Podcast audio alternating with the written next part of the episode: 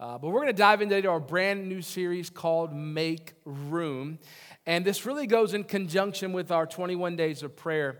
And here's the, the premise of the series that in order for us to see a move of God, we must make room for God. Uh, we have to make room in our life for God.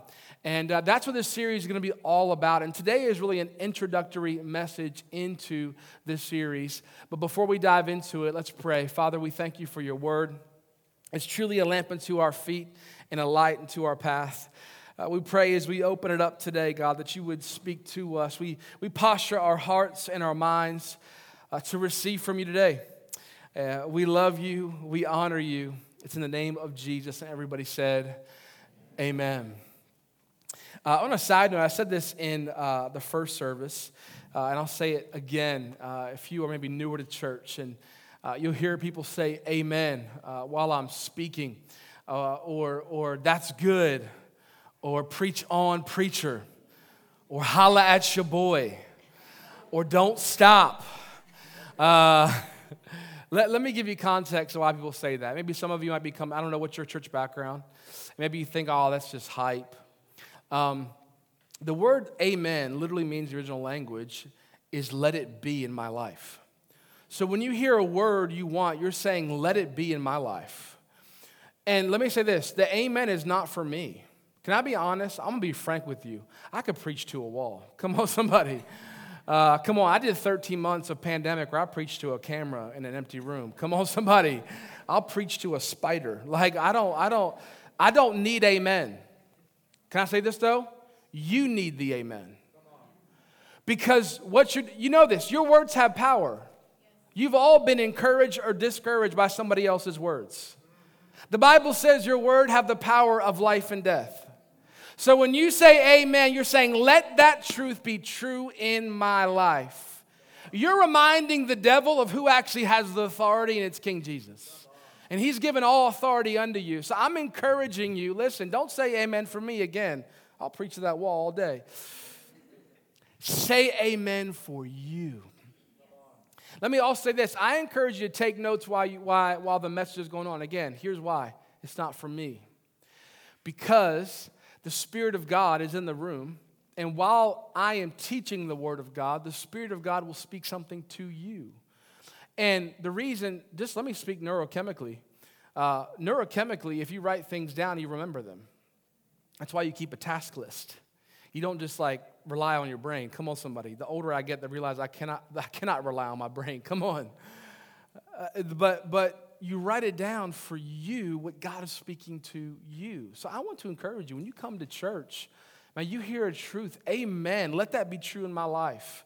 When you, when you hear a word you want and you're, you, you're saying God's speaking to you from something I say or something that's in the word, write it down, put it into your phone so you can remember what the Spirit of God is saying to you. Sound good? Amen. All right. Second Kings 4, if you have your Bibles, we're going to be reading there. Second Kings 4. Uh, we're going to be looking at a moment where Elisha is, is interacting with a woman who's named in the scripture as a Shunammite woman. We're referencing to where she's from in Shunem. Elisha is a prophet. If you're familiar with scripture, you may know of Elijah. Elijah was his predecessor.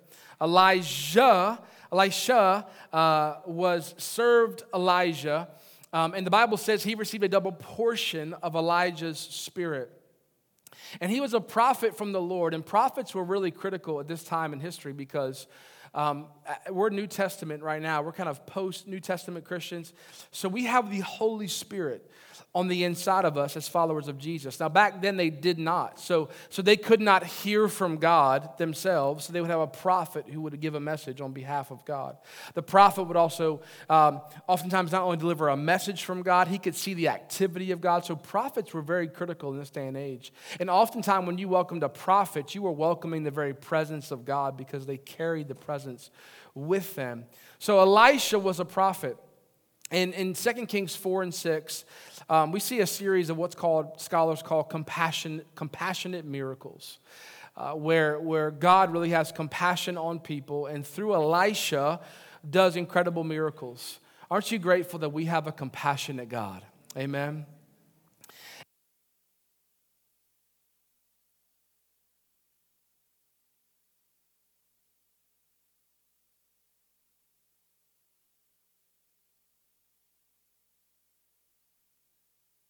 Come on, somebody, is this on? Come on, somebody, here we go.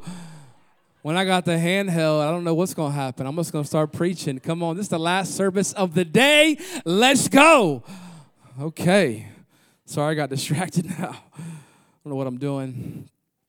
Uh, 2 Kings 4, that's where we are uh, in the scriptures. Uh, let's look here. Um, we're going to look at 2 Kings 4, chapter, verse 8, if you have the scriptures. It says this that one day Elisha went to Shunem, and a well to do woman was there who urged him to stay for a meal. So whenever he came by, he stopped there to eat. And she said to her husband, I know that this man who often comes our way is a holy man of God. Let's make a small room on the roof and put it in a bed and a table and a chair and a lamp for him. Then he can stay there wherever he comes to us. One day when Elisha came, he went up to his room and lay down there. He said to his servant Gehazi, Call the Shunammite. So he called her and she stood before him. Elisha said to him, Tell her you have gone all this trouble for us. Now, what can be done for you? Can we speak on your behalf to the king or the commander of the army? She replied, I have a home among my own people. What can be done for her? He, Elisha asked. Gehazi said, She has no son, and her husband is old. Then Elisha said, Call her. So he called her, and she stood at the doorway. About that time next year, Elisha said, You will hold a son in your arms. No, my lord, she objected. Please, man of God, don't mislead your servant. But the woman became pregnant the next year, about the same time, and she gave birth to a son, just as Elisha had told her. Uh, this woman did not tell him that she uh, was desiring a son. In that culture, uh, it was believed if you could not get pregnant, if you were barren, um, that it was judgment from God because of your sin. Now we know that's a lie from the pit of hell. Can I get an amen? Um, but, she was, was, was embarrassed. She was more than likely ashamed of the fact that she could not uh, have a child. Uh, so, what we see in this moment that Elisha comes into her house, and God, through Elisha, delivers a miracle in the form of her, her son. I want to share with you three applications that we can draw from the text, and we're going to read the second half of the text as well. Here's the first point, if you're taking notes, is that we need to, in order for us to see a move of God and make room for God, we must first diligently seek God diligently seek God. So this Elisha comes walking by her house, and the scripture says she sees the holy man of God. So she saw this, this holy man. She saw Elisha for who he was. Again, he was carrying the presence of God. He had the message of God. He was walking in the power and the presence of God.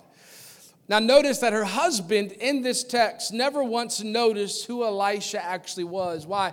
Because she had eyes to see who he truly was. Can I encourage you in a prayer to pray? Is pray, God, give me eyes to see your activity around me. Not, not just with natural eyes. But, but give me give me spiritual eyes give me spiritual insight he, she could see this is a holy man of god he is carrying the very presence of god do you know, you'll find, the Bible says it this way if you draw near to God, He will draw near to you. But have you ever noticed this in your life? Is that whatever you seek in life, you often see more of it in your life? Uh, I'll put it this way. When Christina and I were, uh, this was several years back, we were, we were looking for a house. And we, we noticed when we were looking for a house, we would notice all around us these for sale signs of homes. And why? Because we were looking for a house and we were constantly noticing houses and stopping and looking and writing them down. Because whatever you seek, you will see more of. How many of you know it was always there? We were just noticing it. Why? Because we were seeking a house. Can I tell you today? I cannot remember the last time I saw a for sale sign for a house. Why? Because I'm no longer seeking a house. Can I tell you, if you want to see more of the activity of God, you want to hear more of the voice of God, is to have a posture where you are seeking God. And then she made some room for him in her house. She had a, come on, little, little rooftop penthouse suite. Come on, somebody. She put a bed in there, a table, a chair for him to have a space in her house. She made room for him. And here's the reality again, I've said before, I'm going to keep saying it, probably throughout this whole series, that if we want to see a move of God, we must make room for God. And she made room for God in her house by making room for the prophet in her home.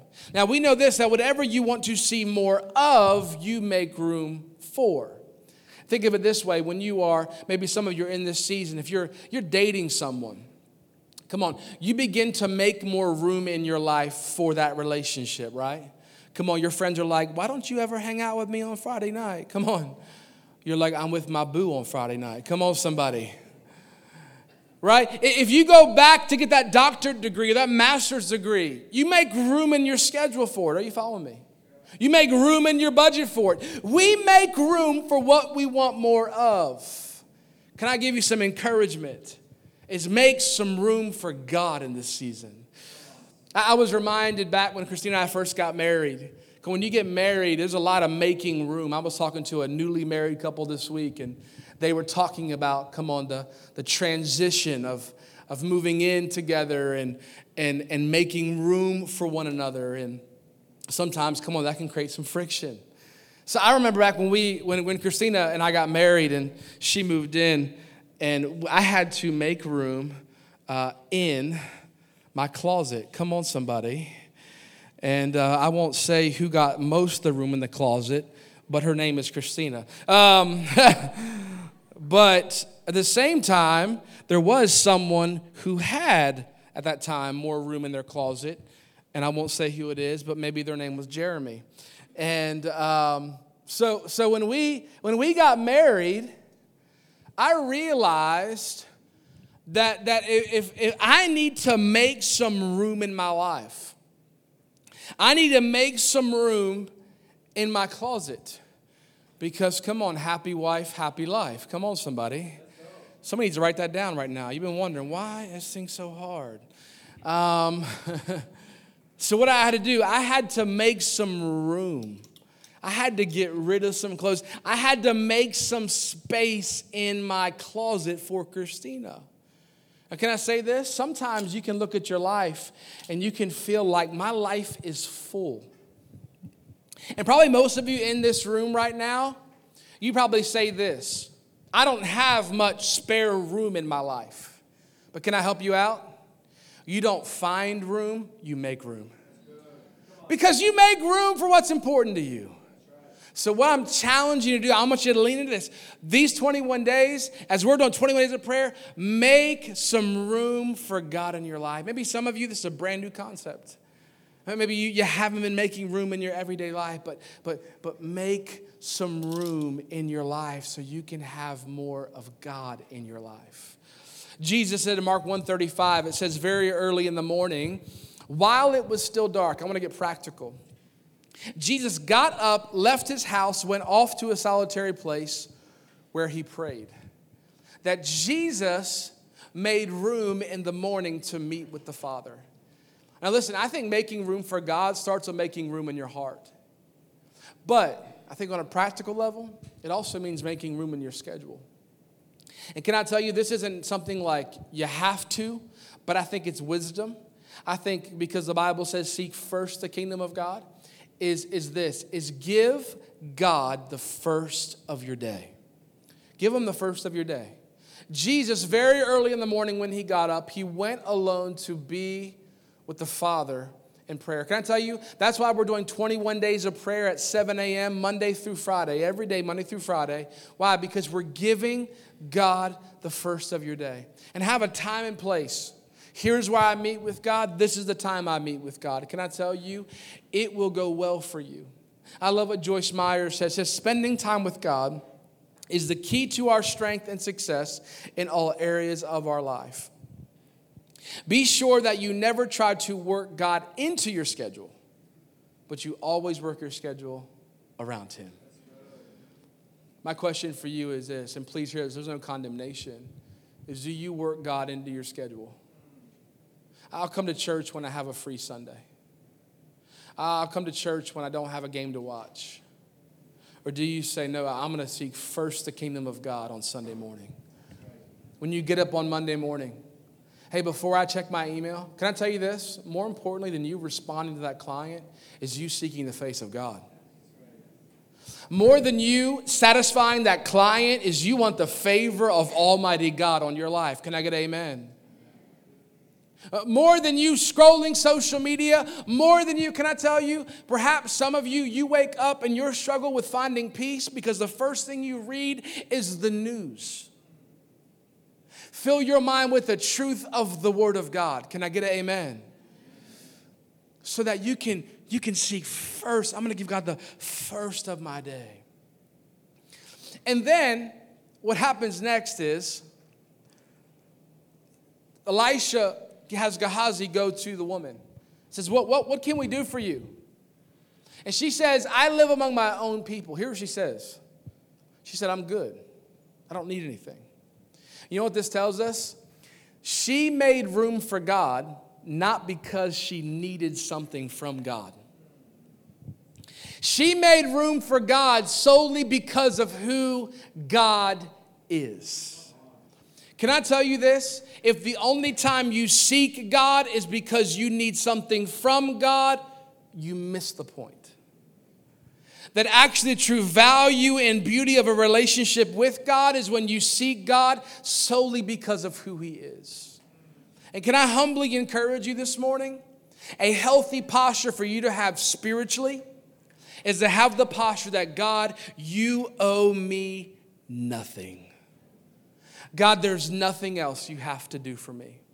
Can I submit this to you? Perhaps some of you struggle with contentment. It's because if you are honest with yourself, you are still living with this belief that there's something in this life that God owes you. And can I tell you something? God in heaven owes you nothing.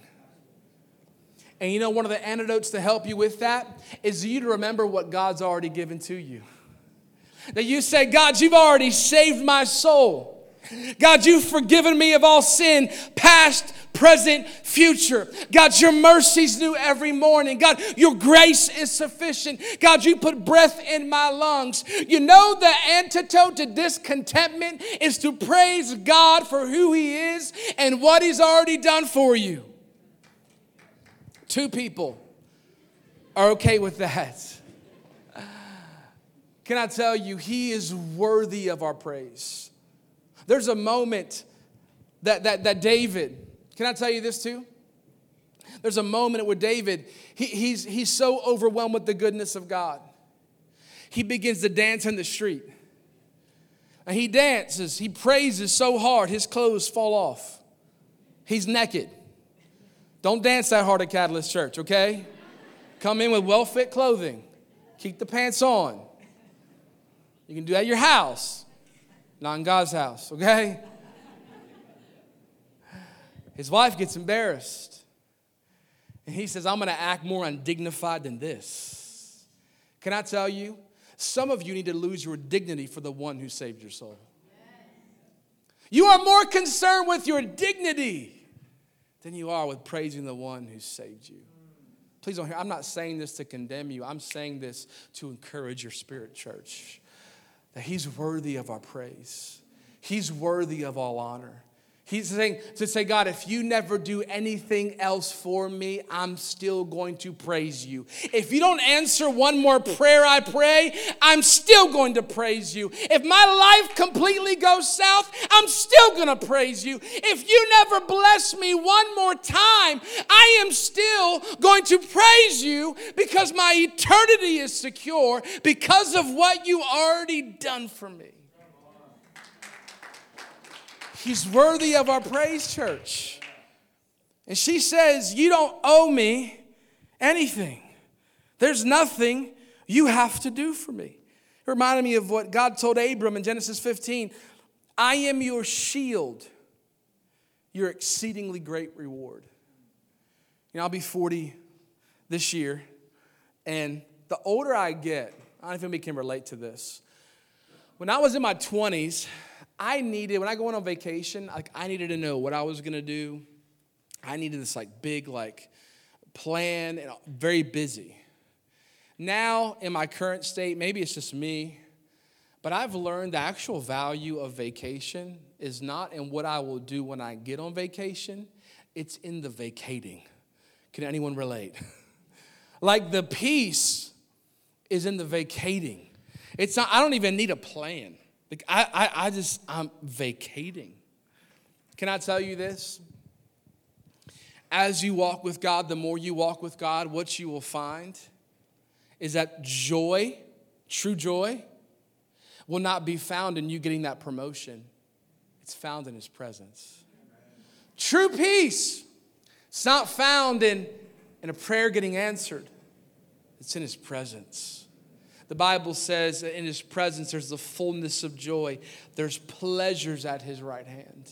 You know, we just sung that song that I still have joy in chaos. Do you want to know how you can have joy in chaos? In His presence. Do you know you, have, you, can have, you can have peace and tension in His presence?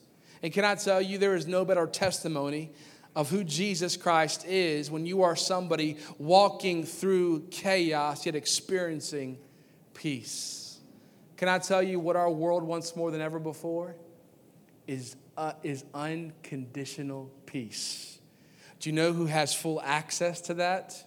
We do, because we have full access to the presence of God.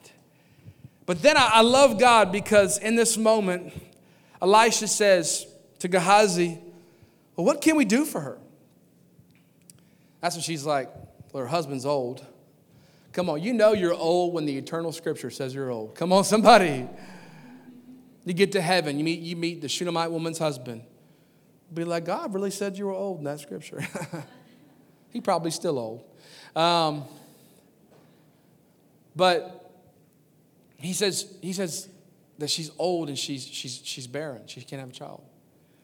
So Elisha, listen, prophesies to her, and God gives her a baby. I want you to see this. God blesses her even though she didn't ask for it. It reminds me of Hebrews 11 6, which says this that God rewarder. He is a rewarder. I want you to catch this, church. He is a rewarder of those who diligently seek him. Have you ever experienced this? Just in your pursuit of God, God just blesses you. God, God just, I to someone this week. He was saying, I, I just keep being blessed in my workplace. He's not asking for it. But you can't say what's happening? He's seeking first the kingdom of God. And Jesus says, all the other things you want in life will be added unto you. Hebrews 11, 6 says, He is a rewarder for those who seek Him diligently. I was reminded back when I came back to Christ in my mid 20s, and I was, uh, I, I, went, it was a radical conversion. I, I just went hard after God. And one of the areas God dealt with me was I was busy with my life pursuing a relationship with women, and He was saying, I want you to stop pursuing a relationship completely, and I want you to completely pursue me. Now, I had a hard time at first, I'll be honest, but I trusted Him and I just pursued Him wholeheartedly. I mean, it was just like me and Jesus. And it was during that season, I was working out of the gym. Some of you may know the story. I was on the elliptical, and this beautiful, stunning redhead comes right next to me. I said, The Lord God has provided water to a parched man. So I did as any sensible man would. I, I struck up a conversation.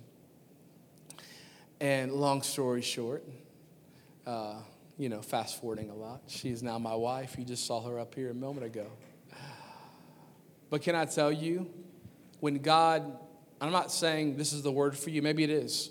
Maybe for you it is a relationship. You've been so hung up on getting married. That's where I was. I wanted to be married. I wanted to have. And and and when I stopped pursuing that, and I solely pursued Him, he gave me what my heart desired. Can I tell you, he did the same to the Shunammite woman? You know why I believe that? Because he finally saw, because I have your heart, I know that won't grab your heart. Because I have your heart, I know that which I want to bless you with will not take the throne of your heart. The Bible says He wants to give you the desires of your heart. He just wants to make sure He has the throne of your heart. You have to diligently seek Him, church. Then, secondly, and this is going to be more for those who you've been walking with God, maybe a few months, maybe a few years, maybe a few decades. Here's point number two is that you have to do what you did before. You have to do the things you once did. I want you to watch this is verse 20 to give context. Her son is now grown. He's out in the field working and he passes out, and the scripture says he dies. So, the, so the son who God delivered to her dies. Many say it was a heat stroke because of the, the, how quickly he died. And the Bible says this when he was brought to his mother, verse 20, he sat on her knees until noon, then he died. She went up and laid him on the bed of the man of God. She shut the door behind him and went out. What did she do? She went back into the room that hosted the very presence of God. She went back to the room that held the prophet who prophesied and God delivered her the son. What did she do? I'm going to go back with where I experienced the miracle before. I'm going to go back from where, to where I heard God before. I'm going to go back to where I experienced the presence of God before. And for some of you in this room, you've been walking with God for, again, months, years, decades.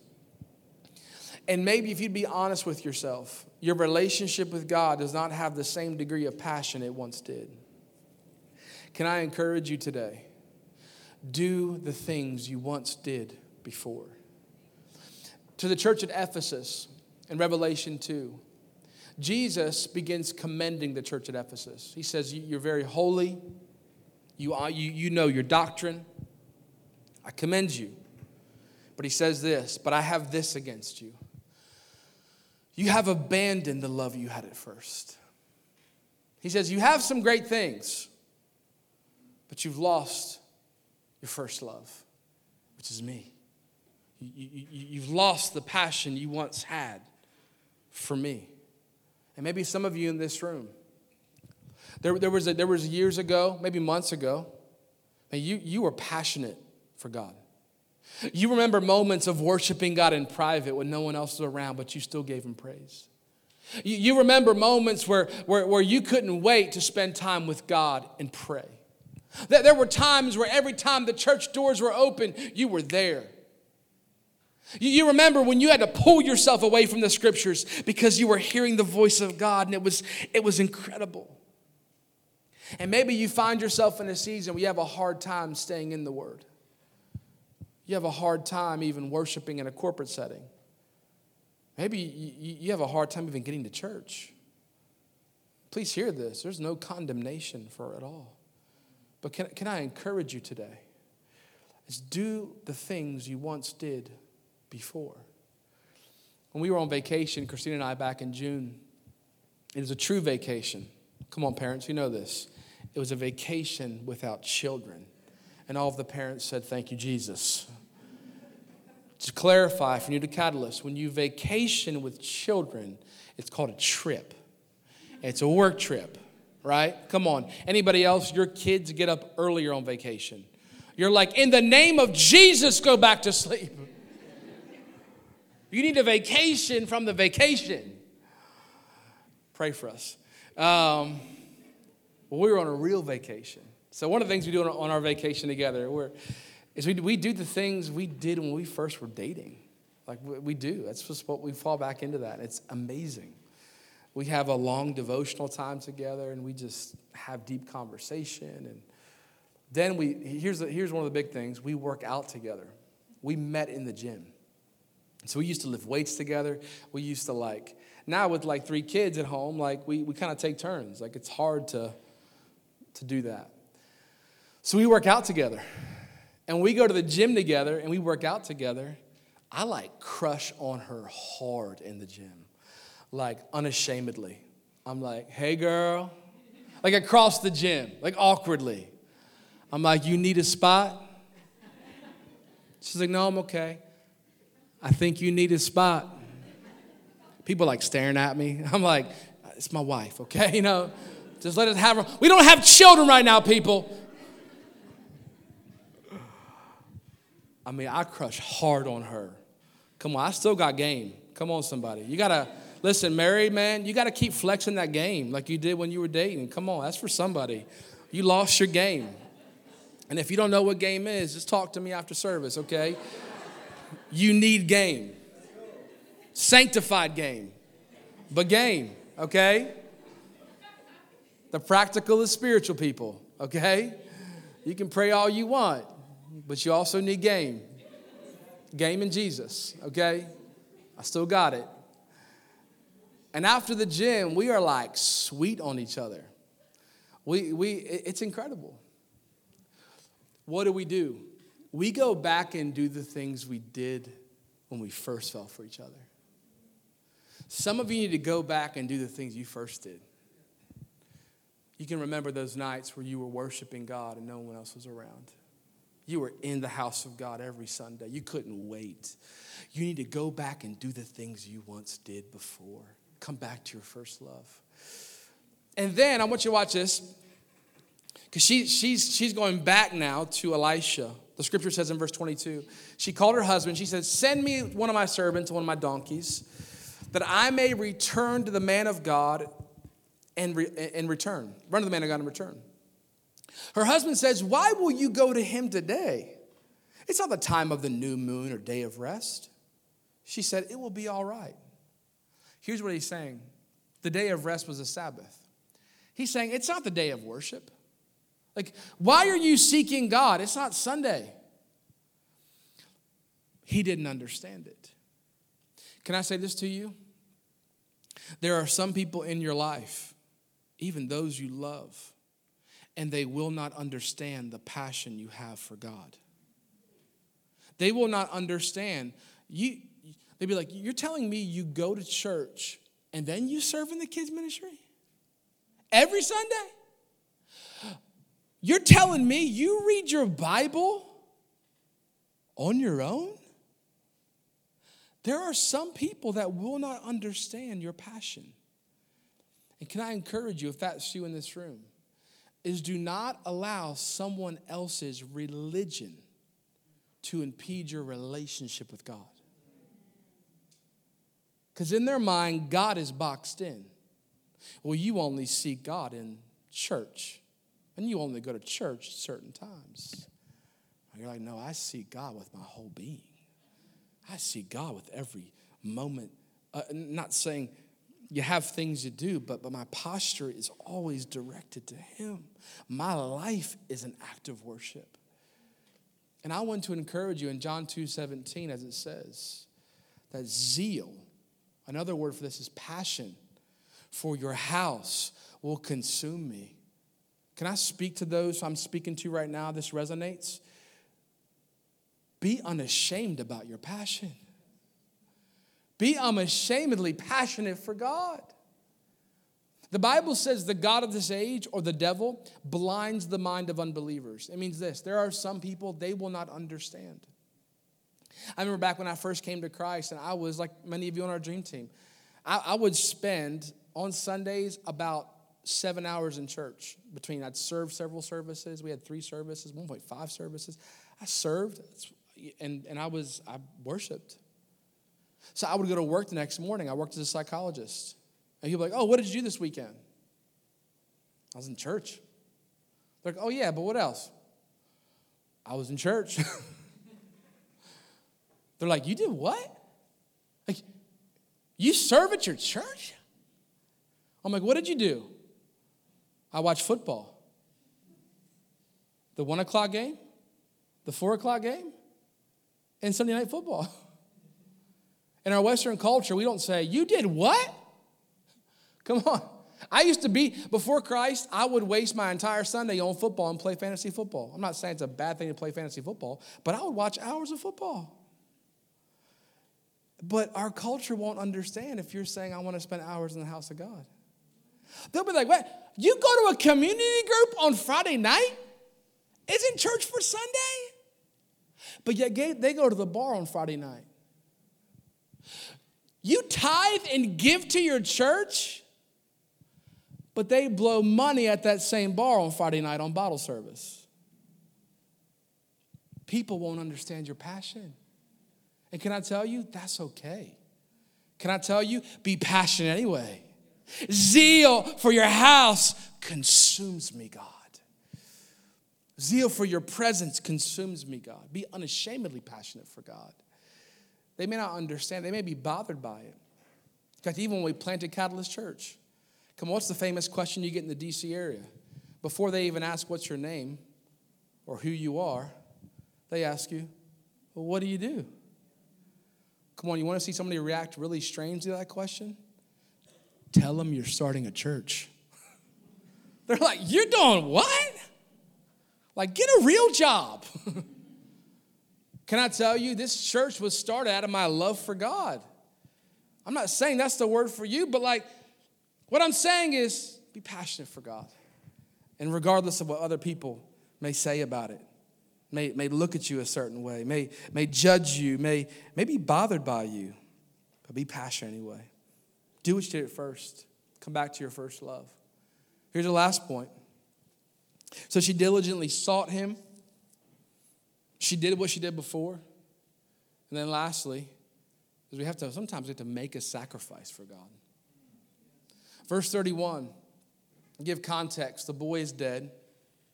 And Elisha tells Gehazi, his servant, Go take my staff and lay my staff, my stick, on the boy's face. And you can read that and be like, oh, Elijah didn't want to be bothered. Come on, somebody. Just take my stick. You'll be fine. Let me give context. It was believed then, and it was that the, the stick of a prophet, the staff of a prophet, was a carried his authority. It carried the very presence of God. So Elisha wasn't saying, I don't want to come. I want you to watch this. He was saying, You don't need me to come that my very presence goes with this staff. And it's not me, it's the presence of God that can raise the dead. So Gehazi now goes, lays the stick on the boy's face. But there was no sound or anything to show the boy was alive. So Gehazi's like, huh, he's not awake. So he goes back to Elisha.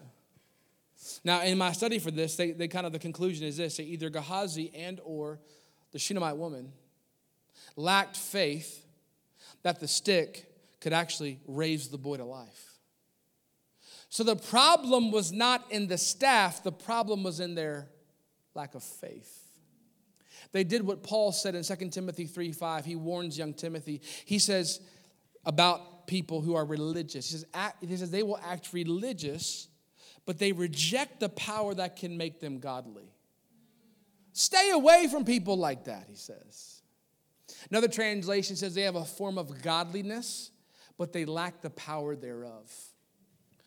They're the people who go through the motions, but they don't actually believe the motions they're taking will make a difference. They, they read the Bible, but they don't believe the Bible.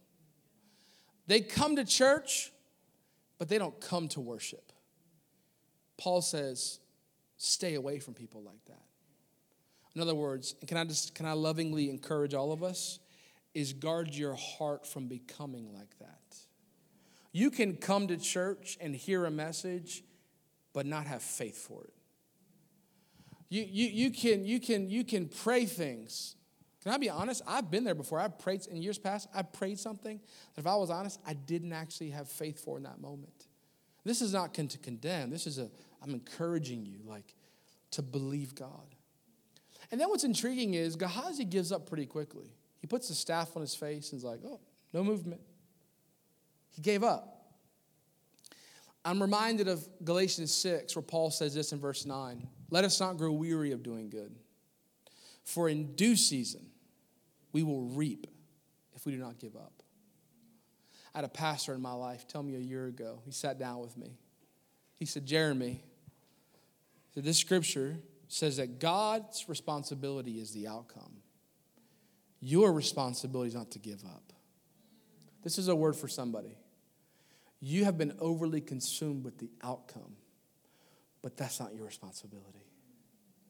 Your responsibility is not give up. Let me give you more scripture. Daniel 10. This is where we get 21 days of prayer from, by the way, is Daniel 10. Verse 12 An angel comes to Daniel. He says, Do not be afraid. Since the first day you set your mind to gain understanding and to humble yourself before your God, your words were heard, and I have come in response to them. Watch this though. But the prince of the Persian kingdom resisted me 21 days. He says, I heard you on day one, but I was resisted for 21 days. Can I tell you, somebody in this room, maybe you've been praying, maybe, maybe days, maybe weeks, maybe months, maybe years. And my encouragement to you is do not give up. Why is it some prayers aren't answered immediately? I don't know. And I'm not going to tell you what I don't know. But I do know this biblically, we are instructed to not give up. Your, your job is to be faithful to God, His responsibility is the blessing. Your responsibility is to believe for healing, His responsibility is to actually heal. Your responsibility is to pray and believe, His responsibility is the miracle. Are you hearing me, church? Yeah, I was reminded it's football season, so I'm going to forewarn you. You're going to get a lot of football references, okay? Um, it's my, it's like it's like Jesus, Christina, my family, football. No, no, but but I do love football. But a year ago, I watched um, a Buffalo Bills uh, documentary, and part of the documentary talked about if you're a Buffalo Bills fan I pray for you because a lot of close calls. But in 1992, um, the Buffalo Bills were in the playoffs, wild card game. They were down 35 to 3 in the third quarter. If you're unfamiliar with football, that's really bad, and there's a high likelihood you won't come back. and not only that, they had their star quarterback, Jim Kelly, was injured. So they had a backup, Frank Reich, He's actually a University of Maryland alumni. Come on, somebody, go Terps. And so, literally, at the third quarter, Frank Reich threw an interception. Thousands of fans leave the stadium. And the next possession, Frank Reich throws a 50 yard touchdown pass. They come back and tie it 38 38. They go into overtime the Bills kick the game winning field goal and win 41 38. It is known as the game that thousand of Buffalo natives missed the Bills' greatest comeback in their history. Why? They gave up. Can I encourage you? Don't give up. I know some of you have been believing God for maybe your marriage to be restored. Maybe you believe in God to be married, to have a child. You've been believing God for that business to, to take off. You've been believing God for a healing for your mother, to not give up. And then at the end of chapter 4, Elisha finally comes in verse 32. So he comes into the house because Gehazi put the stick, didn't work. Elisha comes. He went in and shut the door behind the two of them, he and the boy prayed to the Lord. He went up and lay on the child. He put his mouth on his mouth, eyes on his eyes, hands on his hands. Spread himself out on him, and the child's flesh became warm. Elijah got up again, walked from one end of the house to the other. He went up and spread himself on the child again. Don't give up. The boy sneezed seven times and opened his eyes. Now, let me give why this Scripture is so important. Some of you are like, that just sounds disgusting.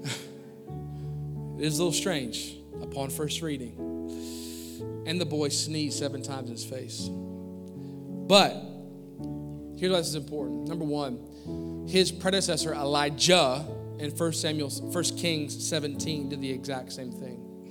Can I encourage you sometimes when you don't know what to do, do what the people before you have done. That's why it's so important to be in community around people of faith who are further along than you, because sometimes you don't know what to do. And you can ask someone who they've, they've been through something. and they can counsel you. So he did what Elijah did. Here's what's also important. So Elisha was a prophet, and as a prophet, he could not touch a dead person, or he would become what's known as ceremonially unclean. Here's what that meant. If you touched a dead person, if you were a prophet, um, there were certain things that would make you unclean. And there were certain amounts of days you could not go into the temple after you did such act because you were unclean. You were not you were deemed unworthy to come into the presence of God, into the temple of God if you were if you were unclean. Again, that was if that was for them. So he risked becoming unclean. He risked not being able to go to the temple for 7 days in order to see this boy come to life. He sacrificed. Reminds you of what David said in first, 2 Samuel 24, 24. I will not sacrifice to the Lord my God burnt offerings that cost me nothing. Now, we don't sacrifice for God out of religious duty. Our sacrifice is out of our love for Him. Love will make you do some crazy things sometimes. It reminded me back when we had our, our daughter Hannah.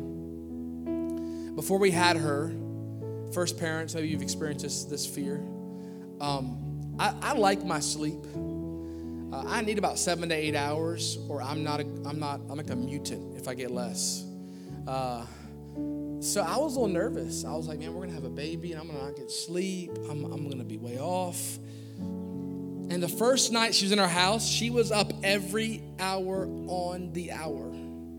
I was like, Dear Lord, help me, Jesus. But can I tell you what I learned in those first three months where I slept very little?